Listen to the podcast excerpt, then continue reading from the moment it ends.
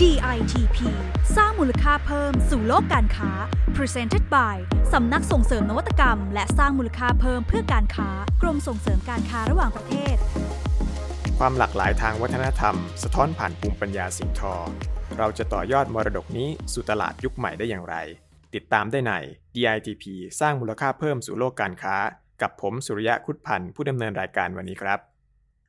สวัสดีครับคุณผู้ฟังครับ วันนี้เรามาพูดถึงเรื่องผ้าและก็สิ่งทอกันครับ ซึ่งเป็นสินค้าที่ประเทศไทยเนี่ยไม่เป็นสองรองใครเนี่ยนะครับ เรามีผ้าที่หลากหลายมากเลยครับ ไม่ว่าจะเป็นผ้าไหม ผ้าฝ้าย ผ้าบาติก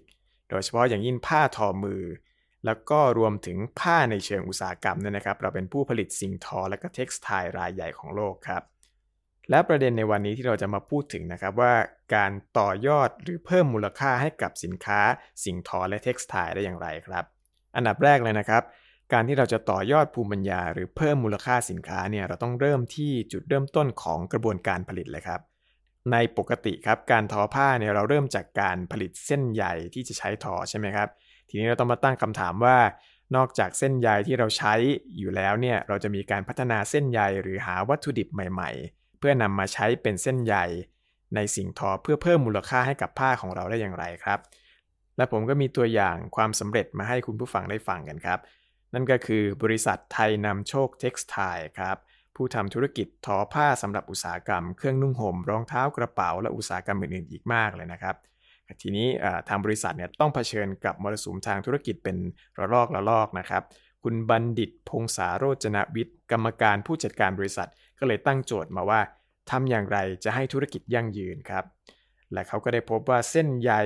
ส่วนใหญ่ที่เราใช้กันอยู่ทุกวันนี้นะครับ เกิดจากการเลียนแบบคุณสมบัติของธรรมชาติ อย่างเช่นโพลีเอสเตอร์นะครับเลียนแบบฝ้าย ส่วนเรยอนเนี่ยก็เลียนแบบผ้าไหมนะครับ คุณบัณฑิตจึงเกิดแนวคิด nature is future ขึ้นมาครับ นั่นคือการผลิตเส้นใยจากวัสดุเหลือใช้จากธรรมชาติ ซึ่งเส้นใยจากธรรมชาติเหล่านี้นะครับมีคุณสมบัติพิเศษบางอย่าง ตัวอย่างเช่น เส้นใยสับปะรดนะครับที่มีคุณสมบัติ ต้านเชื้อแบคทีเรียนะครับทำให้ไม่ต้องใส่สารเคมีลงไป ซึ่งตรงนี้นะครับก็เหมาะเจาะกับจุดแข็งของประเทศไทยนั่นก็คือ เราเป็นผู้ผลิตปลูกสับปะรดจำนวนมากอยู่แล้วนะครับ ถ้าพูดกันในเรื่องของเชิงเทคโนโลยีบ้านเรานี่ยอาจจะสู้หลายประเทศกันไม่ได้นะครับ แต่บ้านเรามีจุดแข็งตรงที่เรามีวัสดุหลากหลาย จึงได้มีการศึกษาหรือวิจัย เพื่อนำมาผลิตมาเป็นสินค้าอุตสาหกรรมในหมวดอื่น ๆ ด้วยครับ ซึ่งผ้าจากเส้นใยธรรมชาติของไทยนำโชคเท็กซ์ไทนะครับได้รับรางวัลมากมายเลยนะครับ รวมถึงรางวัล Good Design Award นะครับปี 2012 หรือรางวัล G-Mark ครับจากสมาคมส่งเสริมการออกแบบอุตสาหกรรมแห่งประเทศญี่ปุ่นครับ รวมถึงรางวัล Prime Minister's Export Award ครับประจำปี 2012 ด้วยครับ ในประเภทสินค้าที่มีการออกแบบดี Design Excellence Award หรือ D-Mark ของเรานี่เองครับ ซึ่งต่อมาการประชุม World Economic Forum on East Asia ที่ผ่านมาในปี 2012 นะครับ ทางบริษัทก็ได้รับการติดต่อจากกระทรวงการต่างประเทศ ให้นำผ้าผสมใยบัวนะครับ ไปเป็นผ้าพันคอ ที่เป็นของที่ระลึกให้กับผู้นำแต่ละประเทศที่มาร่วมงานด้วยครับ น่าสนใจมากเลยใช่ไหมครับ นอกจากนี้ไทยนำโชคเท็กซ์ไทนะครับ ยังใช้การผลิตเส้นใยจากธรรมชาติ มาเป็นแนวทางในการพัฒนาผลิตภัณฑ์และก็ธุรกิจอื่นๆนะครับ โดยนำเส้นใยธรรมชาติ เช่น ใยกล้วยใยปอใยตาลแล้วก็ใยขานะครับมาผสมกับใยผ้าฝ้าย แล้วก็ปั่นมาเป็นเส้นได้แล้วก็นำมามาทอผ้าอีกทีครับ ซึ่งทางบริษัทนะครับยังได้ร่วมวิจัยและพัฒนาการย้อมผ้าด้วยสีธรรมชาติจากชาเปลือกกาแฟหรือว่าหมากด้วยนะครับกับสวทช ด้วยครับ ครับทีนี้นอกจากการผลิตเส้นใยแล้วครับ เรามาลองดูว่าการนำผ้ามาใช้ในการออกแบบอื่นๆนะครับ ซึ่งเป็นการเพิ่มมูลค่าให้กับผ้าเนี่ยมีอะไรบ้างครับ ตัวอย่างแรกที่ผมนึกได้เลยนะครับ ก็คือสตูดิโอทำงานผ้าเล็กๆ ที่ชื่อว่า The Yarn Story Studio ครับ เป็นนักออกแบบรุ่นใหม่ที่เพิ่งผ่านเข้ารอบโครงการ Talent Thai และก็ Designers Room ในประเภท Creative Studio ปี 2021 ปีนี้ด้วยครับ จุดเด่นของ The Yarn Story Studio ที่ชัดเจนนะครับก็คือความเป็น Smart Textile ครับเน้นการใช้วัสดุท้องถิ่นมาผสมผสานกับเทคโนโลยีสมัยใหม่ครับโดยมีเป้าหมายที่จะสร้างความแตกต่างให้กับงานทอมือครับนอกจากนี้ยังเป็นสตูดิโอออกแบบผ้าและสิ่งทอที่มีบริการออกแบบลายผ้า การแกะลายผ้าและเป็นที่ปรึกษาทางด้านสิ่งทอ และการผลิตงานทอแบบไม่มีขั้นต่ำด้วยครับ จากตัวอย่างที่เขาส่งผลงานเข้ามาประกวดในโครงการ Talent ไทยและ Designer Rooms นะครับ ผมมองเห็นเลยครับว่า The Yarn Story เนี่ยมีโอกาสต่อยอดสร้างมูลค่าเพิ่มจากทักษะของเขาได้อีกไกลเลยครับโดยความที่เขาใช้กระบวนการเชิงทดลองนะครับ มาทำงานกับงานผ้าแล้วก็เส้นใหญ่วัสดุต่างๆ เช่น เศษหนัง ลูกปัด และเขาให้ความสำคัญกับกระบวนการหรือว่าโปรเซสครับในการพัฒนาสินค้ามากๆครับ เช่นว่า ออกแบบงานผ้าที่สวยขึ้นมาสักชิ้นหนึ่งครับเขาก็ให้ความสำคัญกับทุกรายละเอียดเลยครับ ตั้งแต่การออกแบบลาย การคำนวณเส้นได้ การทดลองอลองทอก่อนนะครับ เพื่อให้เป็นเหมือนการทดลองครับ เป็นเหมือนการผสมผสานคณิตศาสตร์กับศิลปะเข้าไปด้วยกันเลยครับครับจุดนี้เองครับทำให้ผลงานของ The Yarn Story นะครับมีส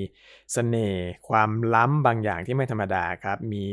texture ที่สนุกสนานนะครับมีลวดลายที่แปลกตา และเมื่อนำไปต่อยอดไปเป็นสินค้าแฟชั่น หรือว่าเป็นงาน interior อื่นๆนะครับทำให้มีความร่วมสมัย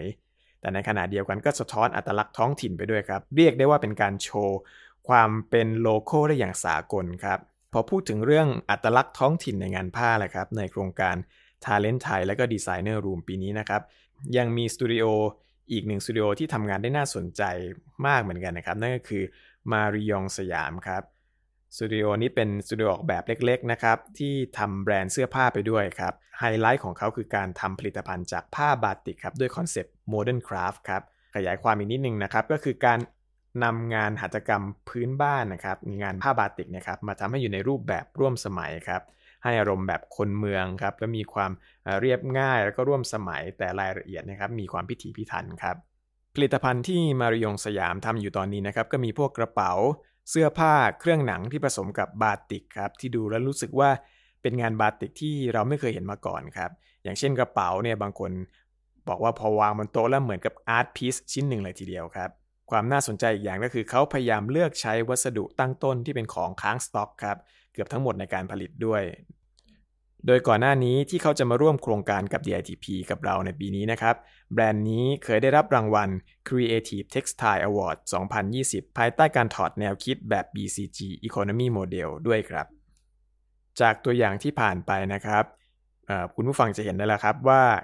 งานผ้าและก็เทคนิคพื้นบ้านที่เราเห็นกันชินตานะครับ เมื่อใส่ความคิดสร้างสารรค์ลงไปแล้ว ก็จะเป็นผลงานใหม่ที่ไม่ซ้ำใครในโลกครับ และยังสะท้อนให้เห็นตัวตนของนักออกแบบและอัตลักษณ์